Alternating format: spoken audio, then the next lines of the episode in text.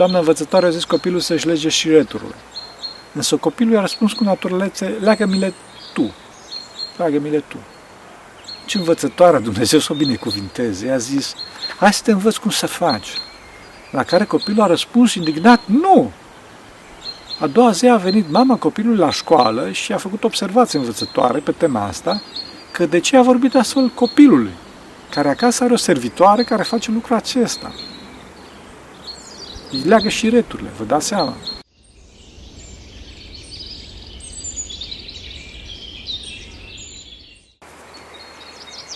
Slavă Tatălui și Fiului Sfântului Duh și acum și purea și în vecii vecilor. Amin.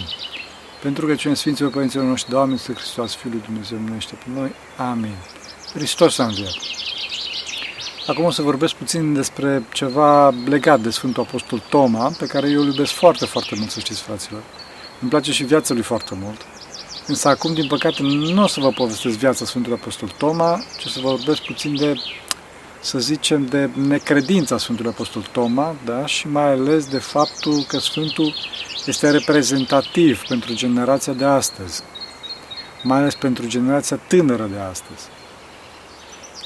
Vedeți că Hristos i-a folosit caracterul tânăr al Sfântului Toma pentru a ne încredința noi toți că Domnul a înviat cu adevărat, adică a înviat cu trupul. Noi, oamenii căzuți, avem nevoie de trup, avem nevoie de încredințare trupească pentru a ne convinge. Toma a pus degetul pentru noi toți ca să ne convingem. Dumnezeu știa că nu poate mai mult, că trebuie să se convingă punând mâna. Și atunci Domnul, în perfecțiunea sa, a ales să se arate apostolilor atunci când Toma lipsea, când Toma nu era acolo. Vedeți că Mântuitorul se arată apostolilor trecând prin ușile încuiate și mănâncă în fața lor pește și un fac gură de miere ca să le arate care trup și nu este duh, adică o fantomă. Astfel, toți cercul apostolilor s-au convins. Când a venit Toma, însă, apostolii, care erau semnificativ mai în vârstă decât el, mai ales Petru, da? I-au spus că l-au văzut pe Domnul. Desigur că nu numai apostolii l-au văzut, ci și Maria Magdalena, Sfinții Luca și Cleopa, pe drumul către Emaus, adică erau destui care mărturiseau despre faptul că Domnul era înviat cu trupul. Da, însă Toma se încăpățânează și zice că până nu pun eu degetul meu în semnele cuilor și mâna mea în coasta lui, eu nu o să cred. Vedeți cât este delimitat omul necredincios, omul care dorește neapărat dovezi, omul care dorește să măsoare el totul, care se înțepenește numai ce îi spun lui simțurile. Asta e omul care vrea să verifice personal. Și asta în situația, bineînțeles, în care sunt alții mai validați de Dumnezeu decât el. Înțelegeți? Acum, ca să fiu foarte sincer, Toma era de înțeles până la un punct.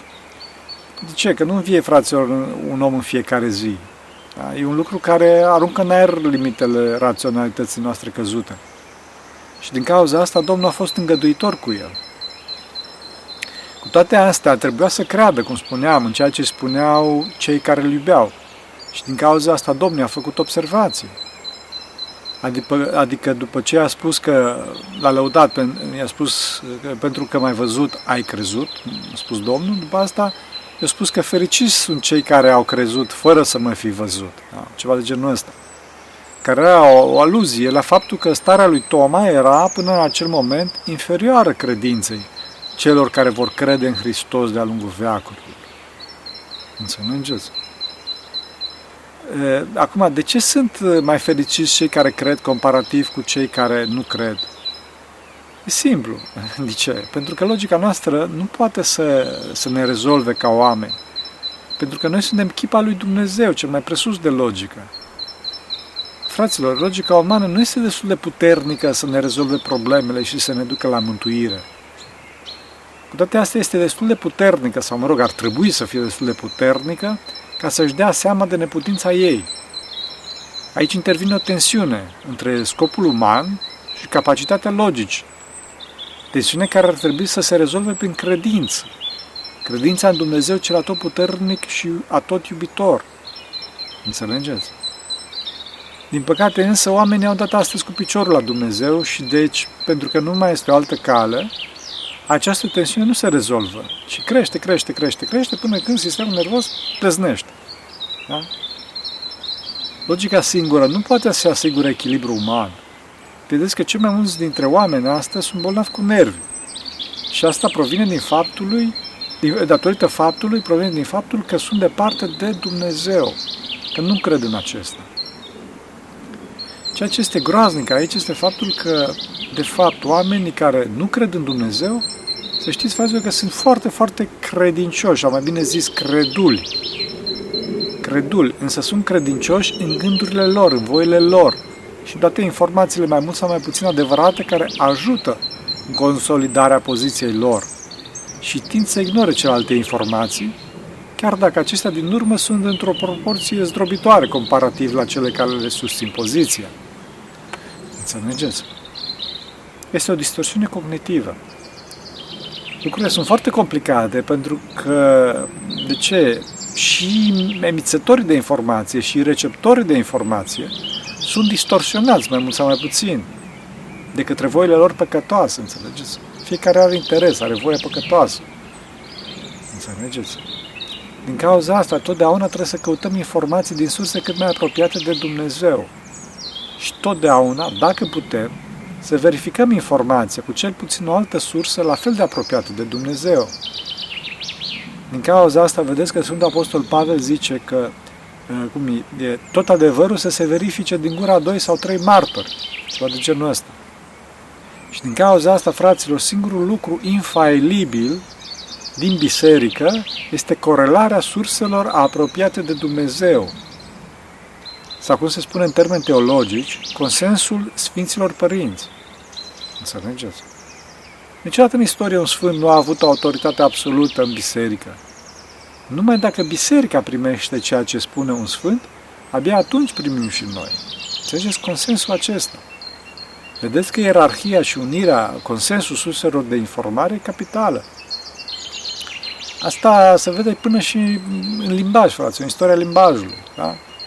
Vedeți că persoanele pe care le considerăm mai aproape de Dumnezeu, adică le respectăm mai mult, fie din punct de vedere ierarhic sau, al experienței, da? Le apelăm cu așa numitele pronume de politețe, care sunt forme speciale de plural, fraților. Și le vorbim la plural, da? Dumneavoastră, ce mai faceți? Asta ca să se arate până și în limbaj ierarhia și unirea pluralității surselor de informații de care trebuie să ascultăm. Adică în clipa în care eu respect pe cineva, spun că acela nu mai este singur. Adică nu mai spun tu, ci spun dumneavoastră. În caz special aici sunt Dumnezeu și Sfinții din Cer, da? Unde vorbim la singular. De ce? Pentru că acolo ne luptă vrăjmașul să ne separe. Și acolo avem nevoie de intimitatea cea mai mare posibilă. Cea mai mare posibilă, din cauza intimității. Din cauza asta, pentru că Sfinții din Rai și Dumnezeu una sunt, vorbim la singular. Înțelegeți? Acolo ierarhizarea și evlavia este evidentă. Acolo nu e nevoie de plural. Bun, acum poate că ar trebui totuși să menționez că Sfântul Nectarie se adresa Maicii Domnului cu dumneavoastră. Da. Datorită respectului enorm pe care Sfântul avea față de Maica Domnului. Acum ne întoarcem iarăși la tema noastră, la tema limbajului, că tot vorbim despre asta. Să știți că tot datorită acestei intimități maxime și copiii se adresează părinților singular. Cu toate că îi respectă sau, ar trebui să-i respectă. Da? În cauza asta. Din păcate, însă, noi astăzi nivelăm totul. Nu mai există respect aproape deloc, pentru că nu mai există credință reală în Dumnezeu. Și deci nu mai există ierarhie de valori.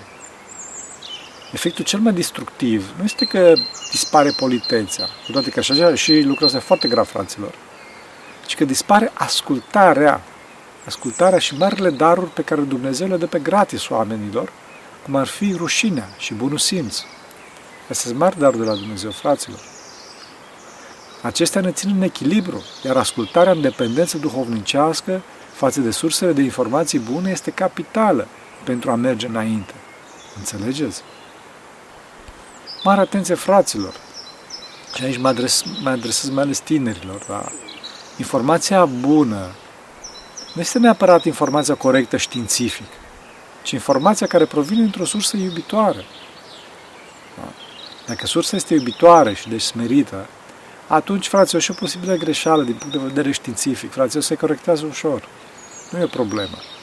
Pe când dacă sursa de informație nu are iubire, ci interes egoist, viclean, atunci chiar și informațiile corect din punct de vedere științific le va folosi împotriva ta, a celui ce primește informația, sau ți le dă pe asta ca să crezi în ești, după aceea vine cu o informație otrăvită din punct de vedere ideologic ca să te termine. Înțelegeți? Acum mă gândesc la ceea ce am spus, adică informații corecte din punct de vedere științific. Frate, o să vă spun ceva și vă rog să mă iertați că vă spun. Mă adresez mai ales acelora care cred, apropo de credință, cred în absolutul științei și că totul se poate demonstra logic și matematic. Frate, aș vrea să pomenesc puțin de un om, să fie spre odihna sufletului lui. Dumnezeu să-l ierte că a murit. Îl chema Kurt Gödel. Gödel a trăit la începutul secolului 20, fraților, când avansul tehnologic și preocuparea pentru știință a dus la mândria și depărtarea de Dumnezeu, care au avut ca efect primul și mai apoi al doilea război mondial. În această climă exista credința, apropo de credință, că totul poate fi demonstrat științific, logic și matematic. Multe minți foarte capabile pe plan mondial erau concentrate pe acest lucru. Când spun foarte capabile, mă refer la capacitățile logice ale acestora și nu a planurilor duhovnicesc, care, mă rog, e altceva. În această climă, influențat de aceste cercetări, Kurt Gödel, el însuși un foarte bun logician și matematician, dovedește științific, prin două celebre teoreme care îi poartă numele, da? Că este imposibil să fie dovedit totul din punct de vedere științific, chiar și în cazul unui sistem matematic. Adică, chiar și în cazul unui sistem matematic este imposibil să fie dovedit totul din punct de vedere științific, fraților. De fapt, teoremele lui chiar așa se și numesc, teoremele de incompletitudine a lui Gödel. Acestea au făcut explozie, fraților, în 1930, când au fost publicate. De ce? Pentru că arăta comunității științifice incapacitatea logicii umane de a realiza un sistem logic complet și stabil, da? Și chiar dacă ar putea să realizeze un astfel de sistem, nu vor putea demonstra totul din interiorul sistemului nostru logic în care ne găsim. Înțelegeți?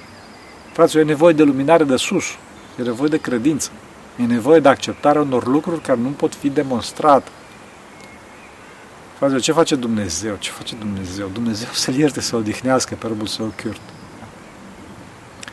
Oamenii de știință, chiar dacă poate unii dintre ei nu erau niște exemple de evlavie, da? Și au dat seama de măreția demonstrației lui Gödel și, după cum spunea von Neumann, au apreciat descoperirea lui ca monumentală, dacă au una ce transcende timpul și spațiu.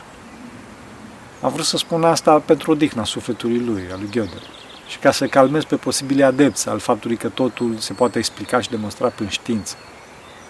Chiar și în știință, fraților, după cum demonstrează Gödel, sunt lucruri mai mult sau mai puțin evidente ce nu se pot demonstra. Nu se pot demonstra. De exemplu, fraților, încercați să demonstrați că printr-un punct exterior unei linii drepte trece o singură paralelă la linia dreaptă respectivă. Una și numai una. Fraților, nu încercați cum se poate. Dacă reușiți, o să luați premiul Nobel la matematică. Sunt anumite lucruri pe care trebuie să le credem. Trebuie să le luăm drept bune, inclusiv în știință. De fapt, fraților, știința duce la credința în Dumnezeu, pentru că creația duce la Creator. Să vă spun o întâmplare. Când eram tânăr și l-am descoperit pe Dumnezeu, după așa zisa, mă rog, Revoluție din 1989, treceam prin fața catedralei orașului în care locuiam și eram frământat de o întrebare, o mare întrebare, mare de tot, pentru mine. Și cu întrebarea asta în minte am zis lui Dumnezeu că dacă găsesc un preot în catedrală, o să-l întreb. Am intrat înăuntru, catedrala era goală, mă rog, pentru că nu era slujbă, așa, și văd pe un părinte bătrân, care abia se mișca, adus de spate. Atunci am zis în sinea mea, aoleu, dacă vând bătrânului ăsta întrebarea pe care o am, o să ia crucea și să mă bată cu ea peste cap. Însă de vreme ce am zis lui Dumnezeu că întreb, atunci o să întreb întrebarea cea mare pe care o aveam. Știți, mi-era frică, pentru că atunci eram foarte influențat de comunismul ateu și de pseudodemocrația vestică, la fel la fel de atee, care vedeau biserica retrogradă și îngustă la minte. Bun, deci mă apropie ezitant de părintele și îl întreb. Întrebarea mare. Știința împiedică cunoașterea lui Dumnezeu. Știința împiedică cunoașterea lui Dumnezeu. Ei, părintele ăsta, așa gârbov cum era, zice cu voce răgușită. Când aud asta, aoleu, zic în sinea mea, zic, Maica lui Dumnezeu, zic, da, ce să fac, trebuia să repet întrebarea, da, puțin mai tare. Și zic, știința împiedică cunoașterea lui Dumnezeu. Atunci se ridică așa gârvă cum era și se uită la mine cu privire pătruzătoare și zice foarte calm și sigur de sine, zice, nu, nu zic eu, nu zice eu. Și zic contrariat, dar cum atâția oameni de știință sunt atei și așa mai departe. Și zice, aceștia nu au mers până la capăt. Dacă ar fi mers până la capăt, ar fi descoperit pe Dumnezeu. Înțelegeți? Ar fi descoperit pe Dumnezeu. Orice om de știință care merge până la capăt trebuie să descopere pe Creator în inima sa. De fapt, spune și la Psaltire, fraților. Cum zice acolo? Că zisa cel nebun într-o inima sa că nu e Dumnezeu. Sfântul Apostol Pavel vorbește în epistola către romani despre creație, că și scară către Creator. Și că cine nu găsește pe Dumnezeu suferă de nebunie. Nu aș dori să se dezvolt prea mult acest subiect acum, doar doresc să menționez că cel care crede absolut în știință este incorect și limitat. Și acest lucru este demonstrat atât matematic, apropo de Gödel, Dumnezeu să-l ierte, cât și din punct de vedere duhovnicesc. Din cauza asta să știți că, în general, ateii și cei care cred în știință au probleme care nu pot să le rezolve și ajung până la pod de nervi. Depresia este boala ateului, fraților. Sau cel puțin, a necredinciosul. A necredinciosul, cei care nu crede cu toată inima sa în Dumnezeu. Vedeți că tinerii care nu cred în Dumnezeu, ci în ei înșiși și, în pseudoputerea tehnologiei, a științei, după un prin avânt, așa, în care cred că lumea este total a lor, se deznădăjduiesc și devin ei total subjugați lumii. Și gata în depresie, au o viață cenușie și trăiesc așa de pe o zi pe alta, chiar dacă posibil să aibă bani și ce necesare traiului. N-au viitor pentru că n-au Dumnezeu. Înțelegeți? Fraților, cunosc un tânăr aproape de 30 de ani, dintr-o familie foarte înstărită, care nu vorbește cu absolut nimeni. Nici măcar cu părinții lui și nu face absolut nimic. În afară de se juca pe calculator, de butoane pe laptop. De ce? Pentru că au avut o decepție în dragoste, în urmă cu câțiva ani. Părinții sunt disperați, că tânărul e închis total, e complet singur, fără să comunice cu nimeni, nu face nimic. Fraților, problema cea mare civilizației noastre nu este problema fuziunii nucleare sau inteligenței artificiale. Problema cea mare generației noastre este problema relațiilor sociale, a iubirii dintre persoane. Da, fraților, chiar și Kurt Gödel, Dumnezeu să-l ierte, pentru că nu era un om concentrat pe duhovnicie, ci pe știință. A avut probleme săracul cu sistemul nervos la bătrânețe și pot să spun că a și murit din treaba asta, Dumnezeu să-l ierte. Însă să vă dau un exemplu din cotidianul nostru legat de relația dintre materie, știință și duhovnicie, că tot vorbim de relații. Știu un copil deștept, fraților, da? Și foarte înstărit, în ciclu primar de la o școală de elită, dintr-un oraș mare din România. Da, e un copil de bani gata și la un moment dat l-a văzut învățătoarea în clasă cu șireturile dezlegate. Și doamna învățătoare a zis copilul să-și lege șireturile. Însă copilul i-a răspuns cu naturalețe, leagă-mi-le tu. Și învățătoarea, Dumnezeu să o binecuvinteze, i-a zis, hai să te învăț cum să faci. La care copilul a răspuns indignat, nu! A doua zi a venit mama copilului la școală și a făcut observații învățătoare pe tema asta, că de ce a vorbit astfel copilului, care acasă are o servitoare care face lucrul acesta. Îi leagă șireturile, vă dați seama. Copilul ăsta, dacă nu este corectat, va fi toată viața traumatizat pe tema relațiilor sociale. Și asta provine din prea multă știință, care aduce prea multă avere. Și mama lui, Dumnezeu să o binecuvinteze, n-are credința că ăsta se poate descurca în viață și poate să plece puțin să-și lege șireturile. Înțelegeți? Că tot vorbim despre relație sociale și am amintit despre inteligența artificială, mare atenție, fraților, cu sistemele astea conversaționale de gen ChatGPT sau Bing, care, mă rog, de fapt, e același lucru. Mare atenție, fraților, pentru că, cu toate că aceste sisteme sunt, hai să zic, impresionante în ceea ce privește probleme tehnice, în ceea ce privește problemele personale, fraților, aceste sisteme sunt foarte problematice. Începând de la caracterul plicticos și terminând cu distorsiuni cognitive și emoționale majore, care greu se disting. Greu se disting. De exemplu, îmi vine în minte acum imposibilitatea distingerii între real și imaginar, între personal și general. Și de aici închiderea în sine, în nimicnicia egoismului nostru, incapabil să mai comunicăm cu alții, incapabil să mai iubim persoane și astfel incapabil să mai cunoaștem, incapabil să mai trăim. Din cauza asta, fraților, mulți, să știți, după un prim entuziasm, dacă continuă cu ChatGPT și cu, mă rog, analogele, cad în depresie cumplită, fraților. Și chiar există cazuri, cunosc cazuri. De exemplu, în Belgia, știu pe unul care s-a sinucis. S-a sinucis. De ce? Pentru că în loc să vorbească cu soția lui, cu soția așa, și cu copiii sau cu alte persoane, era în continuu pe chat-urile de inteligență artificială. Vedeți că pentru prima dată în istorie se accentuează atât de mult pe ideea de magic, de uman, în tehnologie, adică în inteligența artificială. E o himeră, fraților. Fraților, umanul nu înseamnă reproducerea vocii, a feței sau a mișcărilor corpului. Astea sunt trupești. Umanul înseamnă întâi de toate chipul lui Dumnezeu cel iubitor. În Dumnezeu se crede, înțelegeți? Fraților, inteligența artificială nu iubește, chiar dacă mulți o folosesc ca surogat pentru asta. E doar o himeră, cum spuneam. Ne distrugem capacitatea de iubire acolo. Nu știu dacă știți, datorită idolatrizării tehnologiei și a sistemului inuman din China, în care oamenii muncesc de la 9 dimineața până la 9 seara, 6 zile pe săptămână, da?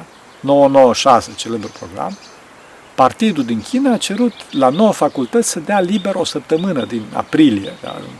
Luna asta în care suntem, ca să se îndrăgostească, fraților. Da, fraților.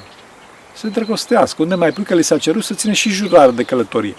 Să filmeze, să documenteze progresul. Pentru ce? De ce? Pentru că în China și, mă rog, mai ales în Japonia, natalitatea și numărul de căsătorii scade vertiginos. Oamenii nu știu să iubească. Înțelegeți? Pentru că s-au depărtat de Dumnezeu. Deci, fraților, lăsați tehnologia, să mai lăsăm puțin tehnologia. Trebuie să credem și să credem în Dumnezeu pentru a avea un viitor. Avem credință. Persoane sunt mai presus decât tehnologie. Însă aici problema cea mare este că noi suntem căzuți, suntem păcătoși. Da? Și din cauza asta putem să fim mai devastatori decât tehnologia și chiar mai răi decât animalele. Da, fraților, din cauza păcatului, mulți oameni, mai ales doamne, se scandalizează și se retrag înspre animale și apare un soi de idolatrie și acolo. Nu mai comunică cu ceilalți, da? Și uneori nici cu Dumnezeu și își concentrează toată dragostea lor asupra animalelor. Da, fraților, oricum de înțeles, pentru că animalele sunt nepăcătoase, din ce oamenii sunt păcătoși. Însă nu este de aprobat. Nu e de aprobat, fraților, pentru că problema imensă aici este faptul că animalele nu pot să răspundă cu aceeași dragoste cu care îi iubesc oamenii. Numai o persoană poate să răspundă cu aceeași dragoste unei alte persoane. Și din cauza asta, acești oameni, dacă nu găsesc pe Dumnezeu, colapsează într-o anumită formă de sentimentalism și semiateism, cu urmări foarte triste. Fraților, cred că e bine să menționez aici că nu întreb la brutalitate împotriva animalelor. Doamne ferește! Însă animalul e animal și omul este om. Ne trebuie să iubim pe Dumnezeu din toată ființa noastră. După cum, mă rog, spunea la poruncă. Și pe aproapele nostru ca pe noi înșine. Pe animalele le respectăm, după cum respectăm creanțele lui Dumnezeu. Însă mare atenție cu personificarea acestora și lipirea inimii noastre de acestea. Fraților, nu e normal să fim agresivi cu oamenii, să plângem după animalele noastre preferate. Nu? Asta arată o problemă emoțională. Înțelegeți? Să ne ajute Bunul Dumnezeu să ne smerim și să ne echilibrăm prin spovedanie și iubire față de ceilalți. Pentru a ne echilibra avem nevoie de un punct absolut sigur, fraților, un punct de echilibru. Și acesta nu poate fi altul decât Dumnezeu. Înțelegeți? Ateu n-are echilibru. Fraților, scandalul este cauza majoră a ateismului și deci a tuturor problemelor de mai sus. Scandalul adică ceva emoțional și nu rațional. De obicei, scandalul apare în clipa în care reprezentantul lui Dumnezeu din conștiința celui care se scandalizează este judecat de către, cel care se scandalizează că face un lucru nepermis. Nepermis, bineînțeles, relativ la imaginea lui Dumnezeu din cel scandalizat. Foarte mulți dintre tinerii atei provin din faptul că s-au scandalizat de cine? De părinții lor sau de preoți. Și asta pentru că ei iau pe părinți și pe preoți pe post de imagine a lui Dumnezeu, în conștiința lor, cum spuneam mai sus. Desigur că n-ar trebui să fie așa. Trebuie să disociem pe Dumnezeu cel perfect și perfect iubitor de un om limitat și supus greșelii, care încearcă să facă și el ce poate. Însă tinerii nu o fac. E dificil la o anumită vârstă să facă. Și atunci ei identifică pe părinți și pe preoți cu perfecțiunea, cu Dumnezeu. Și din cauza asta se scandalizează. Desigur este că în cazul tinerilor, cel mai mare scandal poate să vină, fraților, din partea partenerului de viață. Mai ales dacă îl iubesc foarte, foarte mult, da? Așa, din vari motive, sau, n-au experiență, adică sunt la prima iubire. Dacă discuți rațional cu el, cu ei, cu ea, așa, pot să accepte că celălalt sau cealaltă nu este Dumnezeu. Însă, în practică, se poartă de parcă ar fi așa, oarecum. Înțelegeți? Acest sentiment este foarte puternic la început și trebuie să existe echilibrul necesar dat de credința în adevăratul Dumnezeu și de duhovnic pentru a gestiona cum trebuie acest lucru și a nu produce mari drame. Fraților, căsătoria este taina credinței într-un bărbat și o femeie, fără ca partenerii să se idolatrizeze, ci să se iubească la maxim. Taina credinței, credința că merg împreună pe drumul crucii și al învierii, către perfecțiune. Să nu rănim iubirea, fraților, și să nu reducem capacitatea de iubire a tinerilor, pentru că se produc mari drame. Și tinerii astăzi nu mai au curajul să iubească. Și dacă iubesc, nu mai au curajul să-și exprime această iubire. Se tem de rănire. Înțelegeți? E mare păcat, fraților, să știți. Trebuie să reînvățăm sistemul de valori corect. Trebuie să reînvățăm să ne unim cu Dumnezeu, de unde vine această luminare, vine acest sistem de valori. Tot trebuie să avem grijă să nu scandalizăm pe celălalt, să nu înșelăm, să avem grijă să nu-i rănim credința pe care și-a pus-o în noi. Și dacă e cazul, să spunem cu smerenie, după cum spune și Sfântul Apostol Pavel, să nu crede cineva că suntem mai presus decât ceea ce suntem, ci să încercăm să răspundem credinței lor cu iubirea noastră. Scandalul piedică în calea credinței, în calea găsirii lui Hristos cel viu și înviat. Și eu cred că Domnul nostru Iisus Hristos s-a arătat lui Toma și ca să nu scandalizeze, coborându-se la nivelul măsurilor lui de atunci. Să înțelegeți. Vă rog să mă iertați dacă am scandalizat pe cineva și vă rog să vă rugați și pentru mine. Fac și eu ce pot. Vă mulțumesc că a stat cu mine până acum. Hristos a înviat. Pentru rugăciunea Sfinților Părinților noștri, Doamne, Iisuse Hristos, Fiul lui Dumnezeu, miluiește pe noi. Amin.